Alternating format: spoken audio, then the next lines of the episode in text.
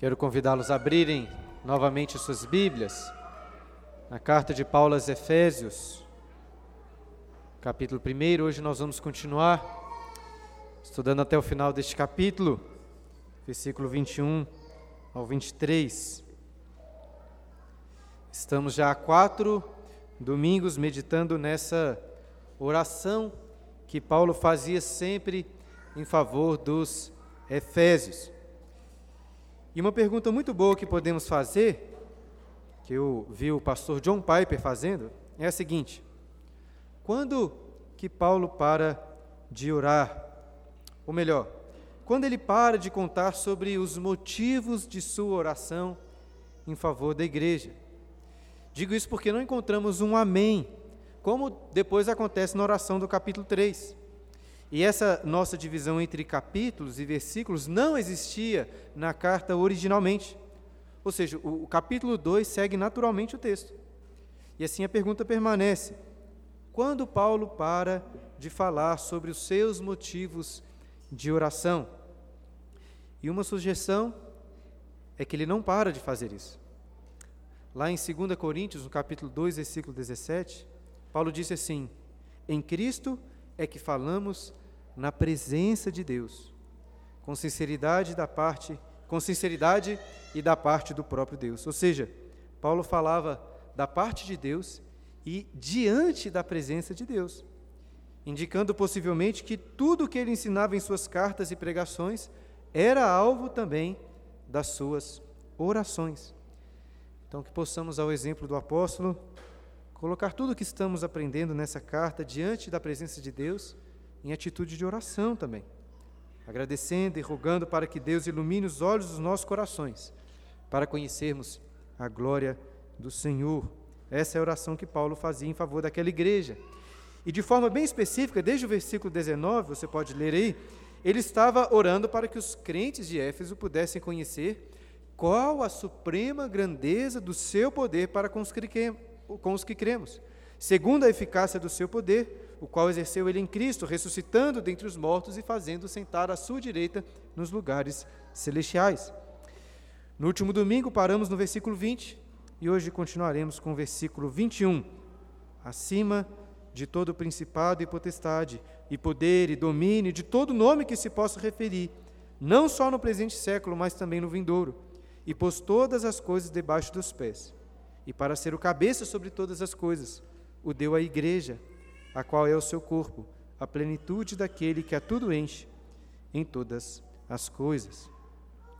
Um tema muito comum nas narrativas, seja de filmes ou de livros, é a da donzela em perigo, na qual uma moça, tradicionalmente uma bela princesa, está em grave apuros e um cavaleiro ou um herói se oferece para libertá-la. E este herói precisa demonstrar muita valentia e poder para, ao final, geralmente vencendo seus inimigos, se casar com a donzela e assim viverem felizes para sempre. Um exemplo é, tradicional e famoso dessa história é, a, é o de São Jorge, que, segundo a lenda, teria cortado a cabeça de um dragão, resgatando a princesa que estava prestes a ser devorado e se casado com ela. E é provável que essa lenda tenha origem, uma origem mais antiga, na história de Perseu. Tem um filme é, relativamente recente chamado A Fúria de Titãs, que conta essa história, mas, mas não é um filme muito bom. Segundo a mitologia grega, Perseu foi quem cortou a cabeça da Medusa. E enquanto voava de volta para casa, pois estava ali com aquelas sandálias aladas de Hermes, percebeu uma linda princesa, uma linda donzela amarrada em um penhasco. Ela se chamava Andrômeda, era filha do rei, que tinha sido oferecida como um sacrifício a um terrível monstro marinho. Perseu conseguiu matar aquele monstro, salvar a donzela e se casar com ela. E após a morte de ambos, Zeus e Atenas colocaram os dois nos céus, um ao lado do outro formando constelações que até hoje podemos enxergar em algumas épocas do ano, as constelações de Perseu e Andrômeda. E poderíamos aqui pensar em vários outros exemplos dessa narrativa da donzela em apuro, em perigos. Desde histórias de videogame, né, como Mario atrás da princesa Peach, ou até histórias bíblicas, como Boaz e Ruth. E é possível que algum de vocês consigam se identificar, em alguma medida, com esse tipo de narrativa da donzela em perigo, pois ao se casar, você também precisou de superar muitos ob obstáculos, com valentia, poder, às vezes até livrando suas, sua amada de dificuldades. E todas essas histórias, sejam as nossas, sejam as das lendas ou filmes, só são realmente boas porque apontam para a maior de todas as histórias, do perfeito herói, nosso Senhor Jesus Cristo. Quanto poder foi necessário para que Cristo, o perfeito herói, derrotasse seus inimigos e conquistasse para si sua amada esposa? Nos últimos versículos deste primeiro capítulo de Efésios, Paulo está orando para que os crentes daquela cidade tivessem seus corações iluminados para conhecerem este poder de Deus. Mas não apenas para saberem que Deus é poderoso, e sim para saberem que este é o poder para com os que cremos, para a igreja. Não apenas conhecer o poder, mas provar deste poder. Todo o poder que foi exercido na ressurreição, na ascensão do grande e perfeito herói, é o poder concedido em favor da igreja, da sua noiva, com a qual ele se tornou um só corpo. Toda autoridade, todo domínio e poder do noivo é da noiva também. Mas como medir este poder de Deus que nos é oferecido? Geralmente descrevemos o poder de algo comparando com outra coisa. Por exemplo, é, podemos dizer que um elefante africano possui a força de 100 homens. Para descrever a força de uma bomba nuclear, a medida que se utiliza é a do megaton, sendo que um megaton equivale à energia produzida pela explosão de um milhão de toneladas do trinitrotolueno, ou mais conhecido como TNT, um milhão, ou um milhão de toneladas. Eu li que o poder liberado de um furacão é tão grande que pode ser comparado a uma bomba nuclear de 10 megatons explodindo a cada 20 minutos. E uma bomba, uma, uma bomba dessas, de 10 megatons, é cerca de 500 vezes mais poderosa do que aquela bomba que foi lançada pelos Estados Unidos na cidade de Nagasaki. E o poder de mil furacões seria equivalente a de uma explosão que acontece na superfície do Sol. E milhões dessas explosões na superfície do Sol seria equivalente a uma supernova, a explosão de uma grande estrela. Eu nem sei como que as pessoas conseguem realmente fazer esses cálculos. Chutaria que boa parte dos cálculos são chutes também, pois é muito poder para se calcular. E Paulo certamente não tinha medidas adequadas para calcular o poder de Deus. Se você olhar novamente o versículo 19, notará que Paulo faz questão de acumular várias palavras, falando da suprema grandeza do seu poder, segundo a eficácia da força do seu poder. Mas não é possível realmente medir com comparações o poder de Deus. Dessa forma, ao invés de fazer comparações, Paulo apresenta uma maneira melhor de compreendermos o poder que Deus exerceu em Cristo, em sua ressurreição e ascensão. Ele revela o grau ou a posição deste poder. Ou seja, Paulo não compara o poder de Deus com poderes deste mundo, mas continua o versículo 21 apontando em que posição Cristo foi colocado pelo poder de Deus. E é possível que Paulo tenha em mente eh, níveis distintos de altura nestes lugares celestiais sobre os quais ele falou no versículo 20. Lá em 2 Coríntios capítulo 2, versículo 12, 12 ele chega a falar, na verdade, 2 Coríntios capítulo 12, versículo 2, ele chega a falar sobre um terceiro céu. E assim, como estudiosos falam é, ali de diferentes camadas da atmosfera, né, troposfera, estratosfera, mesosfera e outros Talvez Paulo esteja indicando aqui que existem camadas distintas nos lugares celestiais e que Cristo está sentado na parte superior, acima de todo principado e poder e domínio, ou seja, acima de todos os poderes deste mundo, sejam eles espirituais ou materiais. Mas não acho que devemos pensar no poder de Deus simplesmente como superior, maior que os demais poderes. Jesus não está acima, junto com o Pai, porque simplesmente ele é mais forte do que todos. Entendam isso aqui. Jesus está no topo porque ele é a fonte de todo o poder. Não é possível medir o seu poder com megatons ou fazer outras comparações, porque os poderes de homens, de um elefante africano, de uma ogiva nuclear, de um furacão, de uma explosão no Sol e até de uma supernova, todos esses poderes pertencem ao próprio Deus. Ele não é apenas todo-poderoso no sentido de ter poder para fazer o que ele quiser. Ele é todo-poderoso no sentido de que todos os poderes, seja a energia liberada pela mitocôndria de uma minúscula célula, seja a energia liberada por uma, uma supernova, todas procedem de Deus. Lá em João, no capítulo 19, versículo 10, lemos que Pilatos ficou muito irritado com Jesus, porque Jesus não respondia suas perguntas, e então o advertiu, dizendo: Não me respondes? Não sabes que tenho autoridade para te soltar e autoridade para te crucificar? E o que Jesus respondeu a Pilatos? Nenhuma autoridade teria sobre mim se de cima não te fosse dada. Então Jesus reconhece que Pilatos tinha sim autoridade e poder para crucificá-lo, mas ele sabia que este poder vinha de cima, de Deus. E creio que Paulo tem essa ideia em mente quando fala que Deus fez que Cristo subisse aos céus, passando aí por todas as camadas dos lugares celestiais, e finalmente se assentando, como lemos no versículo 21, acima de todo principado, e potestade, e poder, e domínio. Ou seja, Jesus recebeu novamente sua glória original, ao lado do Pai, como sendo Ele a fonte de todo o poder e autoridade.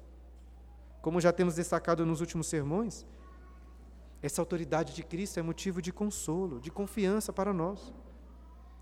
Paulo reconhece que sim, existem poderes inimigos nessa terra, mas os crentes podem ficar tranquilos.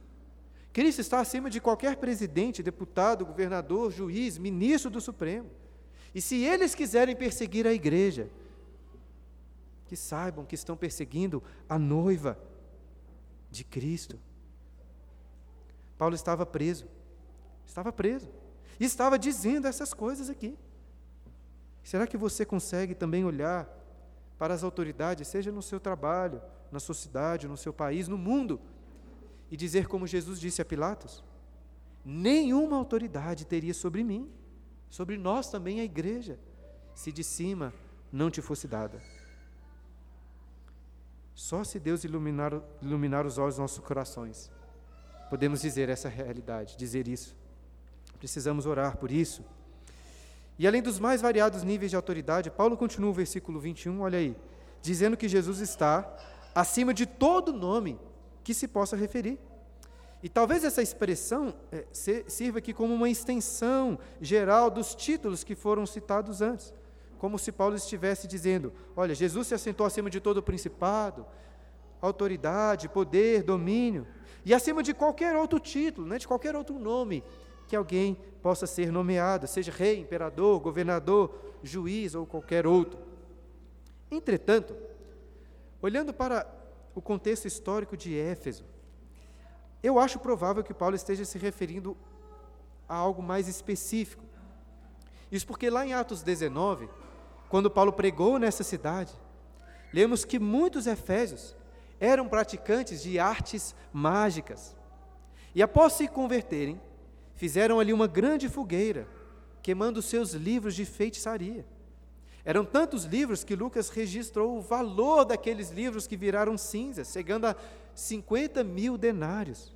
Ou seja, antes de ouvirem a palavra de Deus, muitos deles tinham o costume de fazerem encantamentos, invocando o nome de deuses, como Diana dos Efésios, como Poseidon, ou até mesmo de demônios. E assim é bem provável que ao falar que Jesus assentou-se acima de todo nome que se possa referir. Paulo esteja mostrando que Jesus está acima de todo encantamento, de toda feitiçaria, que até mesmo os poderes das trevas estão sob o seu governo. E o domínio de Cristo não vai passar. Pois, como Paulo termina o versículo 21 dizendo: Jesus está, olha aí, acima de todo nome que possa se referir, não só no presente século, mas também no vindouro. A história de todos os reinos humanos possui uma característica em comum: são passageiros, ascendem e caem. Mas não é assim o reino de Cristo, pois o seu nome estará sobre todos, acima de todos, pelos séculos dos séculos. E acredito que Paulo não está se referindo apenas aos séculos da nossa história, porque o século vindouro, em contraste com o século presente, costuma se referir à era que ainda será inaugurada após a vinda de Cristo, com novos céus, nova terra. Porém, portanto, né, por mais desejosos que fiquemos por este século vindouro, note aí que Paulo destacou também que Cristo já está sentado no trono do universo hoje no presente século. Apesar de ainda guardarmos a manifestação plena do domínio de Cristo, Paulo está orando para que possamos perceber que ele já reina e que ele já pôs todas as coisas debaixo dos pés, como lemos aí no início do versículo 22. E pôs todas as coisas debaixo dos pés. Antes, no versículo 10, Paulo já havia destacado o plano do mistério eterno de Deus de fazer todas as coisas convergirem em Jesus, na dispensação da plenitude dos tempos. Em outras palavras, Deus fez com que todas as coisas, de todas as eras, se organizassem no propósito de glorificar a Cristo. E a ideia destacada agora no versículo de 22 é bem semelhante, embora com alguns detalhes a mais. Com essa expressão, pôs todas as coisas debaixo dos pés, Paulo está fazendo claras alusões aos Salmos de número 8, e de número 110. No primeiro versículo do Salmo 110, Davi cantou: Disse o Senhor ao meu Senhor: Assenta-te à minha direita, até que ponha teus inimigos debaixo dos teus pés. Então, esse salmo nos ajuda a compreender que, de forma especial, o que está debaixo dos pés de Cristo são seus inimigos.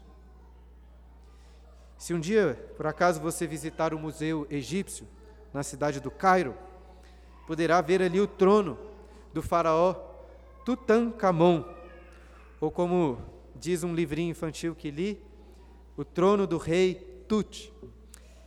E como era de esperar, esse livro infantil, apesar de mostrar e falar sobre vários outros utensílios, não deu muitos detalhes sobre o estrado do trono do rei, aquele local onde ele repousava os seus pés. Sabe o que você vai encontrar neste estrado? A figura dos inimigos do rei Tut, representando que eles estavam subjugados sob o seu poder, sob os seus pés. Depois, se quiser, pode pesquisar a imagem na internet. E outra coisa que você pode pesquisar é o texto de Josué, capítulo 10, versículo 25. Israel havia derrotado cinco reis, e após capturá-los, Josué pediu para que os seus capitães, os capitães do exército, colocassem os pés sobre os pescoços daqueles reis inimigos, sobre os seus rostos, sobre os seus, suas, suas cabeças. E disse assim: Não temais, nem vos atemorizeis, sede forte e corajosos, porque assim fará o Senhor a todos os vossos inimigos contra os quais pelejardes. Paulo também usa essa imagem em 1 Coríntios capítulo 15, versículo 25, quando fala de todos os inimigos sendo colocados sob os pés de Jesus, ou seja, além do Salmo 110, esses outros textos corroboram para a interpretação de que Paulo está orando, para que os olhos do nosso coração possam enxergar claramente este retrato de Cristo assentado nos céus, com os pés sobre os seus inimigos, subjugados. Entretanto, não parece que Paulo está destacando apenas essa imagem de, do Cristo que derrotou os seus inimigos. Porque além do Salmo 110, este texto parece fazer uma forte alusão ao Salmo de número 8, que lemos aqui durante a liturgia. Quando Davi cantou assim: Deste-lhe domínio sobre as obras da tua mão, sobre os seus pés, tudo lhe puseste: ovelhas e bois, todos, e também os animais do campo, as aves do céu, os peixes do mar e tudo que percorre a senda dos mares. Ó Senhor, Senhor nosso, quão magnífico em toda a terra é o teu nome. A princípio, este salmo está se referindo a Gênesis, capítulo 1, versículo 28. Está falando de Adão, criado à imagem de Deus, com o papel de sujeitar toda a terra dominando sobre os peixes do mar, sobre as aves dos céus e sobre todo animal que rasteja sobre a terra. Ainda assim, nós sabemos, como Davi também sabia quando escreveu esse salmo, que o primeiro homem falhou neste propósito. E ao invés de dominar, trouxe maldição para a humanidade, para toda a terra. De forma que podemos considerar que este salmo foi escrito com uma esperança messiânica de um novo Adão, que te, iria sujeitar toda a terra sob os seus pés, sob o seu domínio. E ao Cristo ressurreto e assentado à destra de Deus nos céus, como Paulo está destacando aqui em Efésios, que é o cumprimento pleno dessa esperança. O apóstolo não quer gravar nos nossos corações apenas a imagem do Rei soberano, esmagando seus inimigos sob os seus pés. Ele quer pintar este belo quadro, esse belo retrato de um Rei bondoso, que sustenta, que cuida, que ama todas as coisas, não só os súditos do seu reino, mas todos os homens, animais, árvores, flores, toda a criação. E eu sei que o problema é que olhamos ao redor para um mundo tão bagunçado como o nosso, com tantos problemas e tanta maldade, que ficamos assim nos perguntando se é verdade mesmo que já hoje todas as coisas estão debaixo dos pés de Cristo. Um diretor, o diretor famoso de filmes chamado Woody Allen, publicou certa vez no New York Times um, um discurso muito interessante, que é um, um discurso ficcional para formandos, no qual ele começou com a seguinte frase: Mais do que em qualquer outro momento da história, a humanidade enfrenta uma encruzilhada. Um caminho leva ao desespero e total desesperança, o outro, à extinção total. Oremos para que tenhamos sabedoria para escolher corretamente. É verdade que a terra está fadada à destruição, mas não são estes os únicos caminhos, temos um caminho melhor. Pois o poder que ressuscitou Cristo dos mortos e o fez sentar nos lugares celestiais é o mesmo poder que fará com que toda a criação ressuscite em glória, em novos céus e nova terra. Mas este não é um poder futuro apenas, pois Cristo já conquistou o trono celestial, colocando todas as coisas sob seus pés. Podemos confiar hoje mesmo no seu poder. E ainda assim, outra coisa, ou outra questão que alguém poderia levantar é a seguinte: Mas o Deus Filho não esteve sempre no domínio sobre o universo? Será que houve algum momento em que as coisas saíram de debaixo dos seus pés? Que ele deixou de ser o Deus soberano sobre os céus e sobre a terra? Não, isso nunca aconteceu. Usando as palavras da Confissão de Fé de Westminster, o Deus Filho nunca deixou de dirigir, sustentar e governar todas as suas criaturas, todas as suas ações e todas as coisas, desde a menor até a maior. Por que então Paulo faz tanta questão de destacar o poder que fez com que Cristo subisse aos céus, colocando agora todas as coisas debaixo dos seus pés? Sendo que sempre foi assim, sempre foi essa a realidade. Será que algo mudou com a ascensão de Jesus aos céus? O que você acha? É claro que mudou. É isso que Paulo quer que os olhos do nosso coração, do seu coração, vejam. Quem subiu aos céus não é apenas o Deus Filho, que reina desde toda a eternidade. Quem está sentado hoje no trono celeste é o perfeito Adão, é o Deus que se fez carne. Foi um homem, o Deus homem, que com toda a valentia e poder de um herói, venceu o dragão, subjugou todos os seus inimigos, conquistou o trono do universo e salvou a donzela que estava em perigo. Leia como Paulo encerra o versículo 22. E para ser o cabeça sobre todas as coisas, o deu à igreja. Paulo passa a usar outra imagem, falando agora de Cristo como o cabeça, mas também neste mesmo sentido de ser Ele a autoridade suprema que dirige todas as coisas. E o que isso tem a ver conosco? Tem tudo a ver conosco, porque, como o texto diz, Cristo, para ser o cabeça sobre todas as coisas, foi dado a nós, a igreja. Inclusive, pelo menos do jeito que está a nossa tradução, parece que é como se Cristo estivesse incompleto, se tornando cabeça de todas as coisas apenas após a sua união com Cristo. Para se tornar, ele foi dado à igreja. Nós vamos falar mais sobre isso depois, quando lermos o versículo 23. Mas o que fica claro já agora é que o poder de Deus em nosso favor foi revelado ao entregar o seu Filho amado para ser o nosso noivo. E juntamente com ele, também estamos assentados no trono do universo. É isso que Paulo vai dizer explicitamente lá no capítulo 2, versículo 6. E juntamente com ele nos ressuscitou e nos fez assentar nos lugares celestiais com Cristo Jesus. Dessa forma, se todas as coisas são de Cristo, se tudo está convergindo para a sua glória, entenda, todas as coisas são nossas também, estão convergindo para o nosso benefício. As palavras do pastor Brian Chappell, o mundo inteiro é um buquê que está sendo preparado para a noiva. Essa é a suprema grandeza do poder de Deus para nós, os que cremos.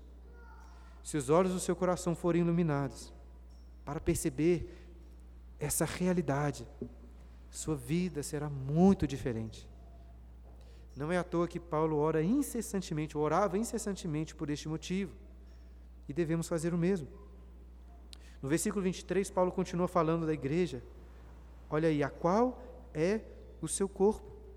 E aqui, considerando a alusão que já foi feita com Adão, do Salmo 8, acredito que Paulo tem em mente aquela união do homem com sua mulher em Gênesis capítulo 2, quando os dois se tornaram uma só carne, um só corpo. No capítulo 5 dessa mesma carta, Paulo voltará a usar essa imagem, dizendo: Assim também os maridos devem amar a sua mulher como ao próprio corpo. Quem ama a esposa a si mesmo se ama, por quê? Porque ninguém jamais odiou a própria carne. Antes, a alimenta e dela cuida, como também Cristo o faz com a igreja. Essa é uma união tão íntima, tão real, que o apóstolo Pedro, lá em 2 Pedro capítulo 1, versículo 4, afirma que pelo poder de Deus, que Paulo está orando aqui, e pelo pleno conhecimento da sua glória, nós nos tornamos coparticipantes da sua natureza divina. É claro que não recebemos toda a essência da divindade, não nos tornamos deuses nesse sentido absoluto. Mas, em certo sentido, Cristo assumiu nossa natureza humana para que pudéssemos ser coparticipantes da sua natureza divina. Conseguem perceber quão grandioso, quão maravilhosa é essa união da igreja com Cristo? Sem dúvidas. Sem dúvidas, essa era uma das realidades que mais profundamente ardia no coração do apóstolo Paulo. Eu digo isso porque foi essa a primeira coisa que ele aprendeu sobre Jesus. Você se lembra quando Paulo se converteu? Ele estava indo para Damasco com o objetivo de perseguir a igreja, prender e até matar cristãos. Quando o próprio Cristo apareceu a ele, cegando os olhos da sua cabeça, mas iluminando os olhos do seu coração para conhecer a sua glória. E o que Jesus disse? Saulo, Saulo, por quê? Persegue a minha igreja? Persegues a minha noiva? Não. Saulo, Saulo, por quê? Me persegues. Eu sou Jesus, a quem tu persegues. Ao atacar a noiva, Paulo estava atacando o corpo do próprio Cristo, de Jesus, o noivo. Aos olhos humanos, eu sei que pode parecer difícil olhar para para as igrejas na terra, até mesmo talvez para a nossa igreja em muitos momentos, e perceber essa união gloriosa, santa com Cristo. Infelizmente, ainda somos uma noiva que não foi completamente glorificada e continuamos cometendo sujeiras, adultérios contra o nosso noivo. Com olhos humanos, ao percebermos tantos problemas, tanta hipocrisia na igreja, Chega a ser até razoável, queremos não nos envolver assim muito. Fica compreensível o desejo de se tornar um desigrejado. Mas precisamos que Deus ilumine os olhos dos nossos corações para percebermos a beleza de Cristo, sobre a igreja hoje. É a sua noiva bela. Porque até existe uma realidade individual do nosso relacionamento com Cristo. A ponto de que você pode dizer: Ele é o meu Senhor, o meu Salvador, o meu noivo. Mas Cristo não tem muitas noivas. Ele tem apenas uma noiva. Não existe verdadeira união com Cristo fora da igreja, fora do seu corpo. E Paulo ainda vai falar muito sobre essa unidade, sobre a comunhão da igreja. A ponto até de muitos dizerem que o tema principal dessa carta aos Efésios é a teologia sobre a igreja.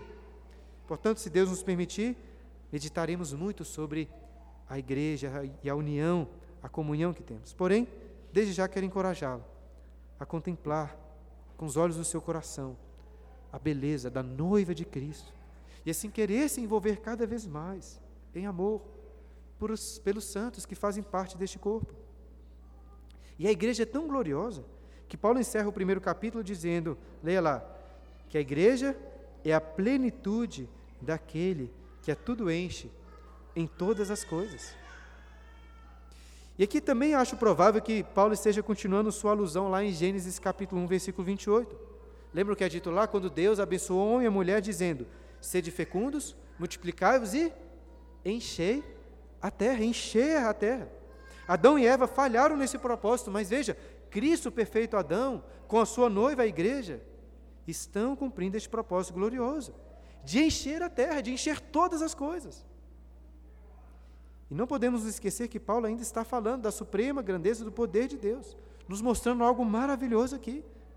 Apesar de muitas coisas parecerem caóticas, sem valor, sem sentido, o poder de Deus está enchendo todas as coisas, de toda a criação, fazendo com que tudo seja preenchido com beleza, com um propósito, com glória. E para encher tudo com seu poder, é necessário que Deus esteja em todos os lugares. É necessário que Ele conheça todas as coisas, ou seja, temos revelados aqui a onipotência, mas também a onipresença e a onisciência de Deus. Agora, algo complicado de entender nesse versículo, assim como acontece de forma semelhante no versículo anterior, é a relação entre a igreja e a plenitude de Cristo. A nossa tradução dá a entender a ideia de que a plenitude, eh, de que a igreja é a plenitude de Cristo, ou seja, que a igreja, em algum sentido, completa a Cristo. Entretanto, este termo traduzido por plenitude também pode ser traduzido de forma passiva, dando a entender que, na verdade, Cristo é a plenitude da igreja, ou seja, é Cristo quem completa a igreja, assim como Ele enche todas as coisas.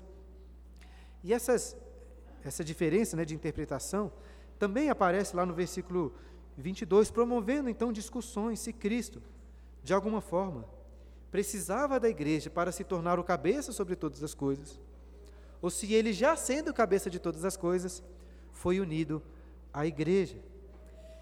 E eu confesso que não tenho condições de definir categoricamente qual dessas duas possibilidades é a interpretação e a tradução até correta do texto. Mas talvez podemos considerar que as duas são verdadeiras, embora em, embora em sentidos distintos. Assim como de outras vezes, falamos da igreja como herança de Cristo, ao mesmo tempo que Cristo é a herança da igreja. Vou explicar. Por um lado, é inegável que Deus, em sua divindade, né, que Jesus, em sua divindade, nunca foi dependente da igreja. Ele sempre e sempre será completo em glória, poder e alegria, mesmo se não tivesse a igreja. E assim, é Cristo, como a expressão perfeita da plenitude de Deus, que completa a igreja, que a enche, assim como a glória de Deus enchia o templo lá no Antigo Testamento. Na oração do capítulo 3, versículo 19, nessa carta, Paulo fortalece o entendimento esse entendimento, a orar para que a igreja de Éfeso fosse tomada de toda a plenitude de Deus. Mas, por outro lado, temos percebido a preocupação de Paulo em falar da ressurreição, da ascensão de Cristo, como um homem, e que a igreja está unida a Ele. Além disso, Paulo acabou de dizer que Cristo é o cabeça e que a igreja é o seu corpo. E como todos sabem, a cabeça não é completa sem o seu corpo.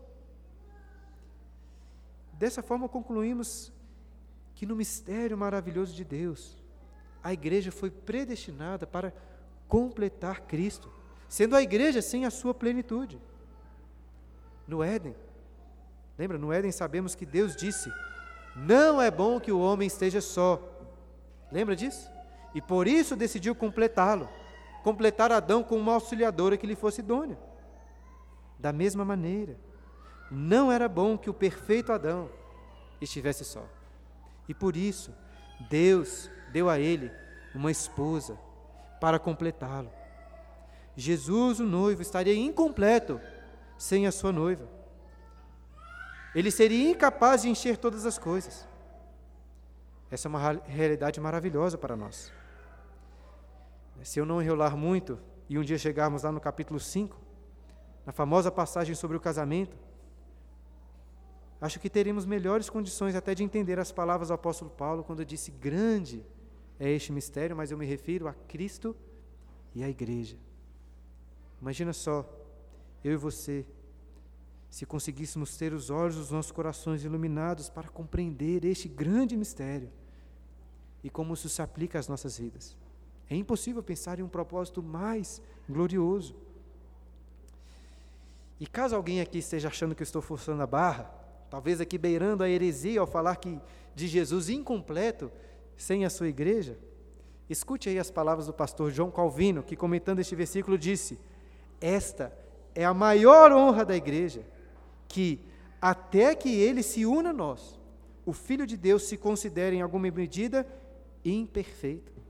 Que consolo é para nós aprender que Ele não possui todas as suas partes, nem deseja ser considerado completo, até que estejamos em Sua presença. E assim como o corpo de Cristo, que o completa, nós somos Suas mãos, somos Seus pés nessa terra, seguindo as ordens do nosso cabeça e sendo testemunhos do poder e da glória de Cristo neste mundo. Lá em Mateus capítulo 16, versículo 18, Lemos aquelas famosas, ainda que controversas, palavras de Jesus a Pedro. Também eu te digo que tu és Pedro, e sobre essa pedra edificarei a minha igreja. As portas do inferno não prevalecerão contra ela. E independente do sentido em que Pedro é a pedra, o que eu quero destacar é a parte final. As portas do inferno não prevalecerão contra a igreja. E é curioso que muitas pessoas, não sei se é o seu caso, ao pensarem ou citarem essa frase, estão pensando nos ataques que a igreja sofre por parte dos inimigos. E assim confiante, estão confiando que a igreja não será derrotada pelos poderes do inferno. Mas se você reparar bem, Jesus não usa a figura da igreja na defensiva, mas na ofensiva. É a igreja que ataca, é a igreja que vai até os portões do inferno para atacar com o poder do evangelho e salvar os perdidos confiando que os grandes e terríveis portões do inferno não prevalecerão, mas serão derrubados, como foram derrubadas as muralhas de Jericó. Este, este é o poder de Deus. E antes de concluir, um último detalhe, eu gostaria de destacar um último detalhe nesse versículo, que conclui o capítulo 1. Juntamente com Cristo, a igreja faz parte deste plano, olha aí, de encher todas, todas as coisas. Como Paulo também disse aos Coríntios, lá em 1 Coríntios capítulo 3, versículo 22, sejam as coisas presentes, sejam as futuras, tudo é vosso, e vós de Cristo, e Cristo de Deus. Entendam isso, irmãos, a igreja não está limitada ao que nós chamamos de religioso. Abraham Kuyper tem uma frase muito famosa que diz: Não há um centímetro quadrado deste mundo, do qual Cristo não possa dizer, é meu. E tudo que é do noivo, é da sua noiva. É nosso, tudo é nosso. E eu não digo isso aqui como né, uma criancinha egoísta, que diz assim, é meu, e eu não quero dividir. O sentido é que podemos usar e aproveitar todas as coisas, tudo, para a glória de Deus. Tem uma peça de teatro que eu gosto muito, que eu gostei muito de ter lido, intitulada Amadeus. Você pode também assistir um belíssimo filme que foi baseado nessa peça com o mesmo nome. Em resumo, essa peça conta, conta sobre Salieri, um homem que desde a infância foi completamente apaixonado pela música. E Salieri fez um voto solene na sua infância, jurando que se Deus fizesse dele um compositor famoso, ele o serviria ao Senhor por toda a sua vida com piedade e com virtude. E a princípio parece que esse voto foi muito bem sucedido. Salieri se destacou na música, a ponto de se tornar o compositor oficial do império. Tudo parecia ótimo, até o dia em que Wolfgang Amadeus Mozart entrou em cena. E Salieri foi tomado por ódio, inveja, porque a própria voz de Deus, como ele diz, a voz de Deus era ouvida nas composições daquele jovem. E o que Salieri não conseguia, simplesmente não conseguia compreender, era como Deus concedera tamanho talento para um jovem assim tão profano, tão imoral, tão impuro, como foi Mozart. Salieri, porém, teria facilmente compreendido essa realidade, se ele tivesse compreendido o que o apóstolo Paulo está dizendo aqui aos Efésios. Todas as coisas deste mundo caído estão, sim, sendo enchidas pelo poder, pela glória, pela beleza de Cristo.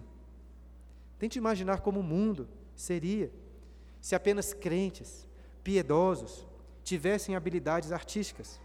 Né? Um mundo sem Mozart, sem Led Zeppelin, sem Tolstói, sem filmes como O Poderoso Chefão, sem inúmeras outras obras, sem inúmeras outras invenções tão proveitosas para nós.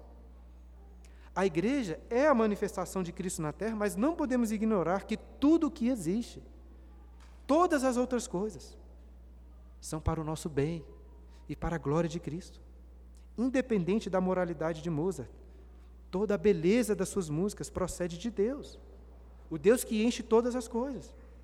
Portanto, podemos e devemos escutar suas belas músicas para a glória de Deus. Tudo é nosso. Todas as coisas estão convergindo, convergindo para a glória de Cristo e de Sua noiva, por causa da suprema grandeza do Seu poder. Como precisamos conhecer este poder? Um poder que não está apenas sobre as belezas que encontramos por todos os cantos, mas também sobre as feiuras, os horrores, sobre os males deste mundo. Mozart é para o seu bem, mas a doença também é para o seu bem. O desemprego para o seu bem, as adversidades, políticos perversos, tudo para o seu bem. Você acha que no lugar de Deus poderia dirigir melhor as coisas? Fazer melhor? Talvez evitar um acidente? Evitar a morte de uma pessoa querida?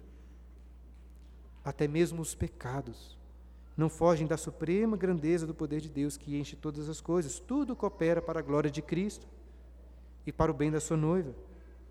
Que Deus nos dê o espírito de revelação, iluminando os olhos dos nossos corações, para enxergarmos que estamos assentados com Cristo nos lugares celestiais. Essa é a oração de Paulo.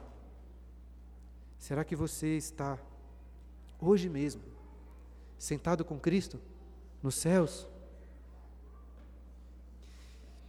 Eu quero lhe dizer que, de uma forma ou outra, você está diante deste trono. Você está lá. Seja sentado com Cristo, reinando sobre todas as coisas como sua noiva, ou seja, no estrado dos seus pés, no estrado daquele trono, sendo pisado pelos pés de Cristo, assim como naquele trono do faraó Tutankhamon. Se você ainda não se arrependeu dos seus pecados, colocando sua fé em Jesus, ou se você talvez tenha dúvidas, Clame pela suprema grandeza do poder de Deus, que ressuscitou Cristo e o fez assentar nos lugares celestiais, pois este é o mesmo poder que é oferecido para a sua salvação. E se você não sabe como orar, ore essas palavras de Paulo, que sempre ensinava orando.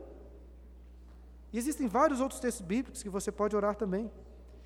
Inclusive, considerando que aprendemos há pouco, que todas as coisas são nossas, faça ainda outra sugestão, que serve aqui para todos nós. Procure lá no YouTube a missa fúnebre composta por Mozart, chamada Requiem. Como está em latim, então procure lá uma versão que possui legendas em português. Né? Foi o que eu fiz e depois, se você quiser, posso passar para você também. Escute essa música, fazendo da letra dela sua própria oração. E toda a missa é maravilhosa, mas a parte que eu mais gosto, uma chamada confutatis. É bem fácil achar na música as diferentes partes.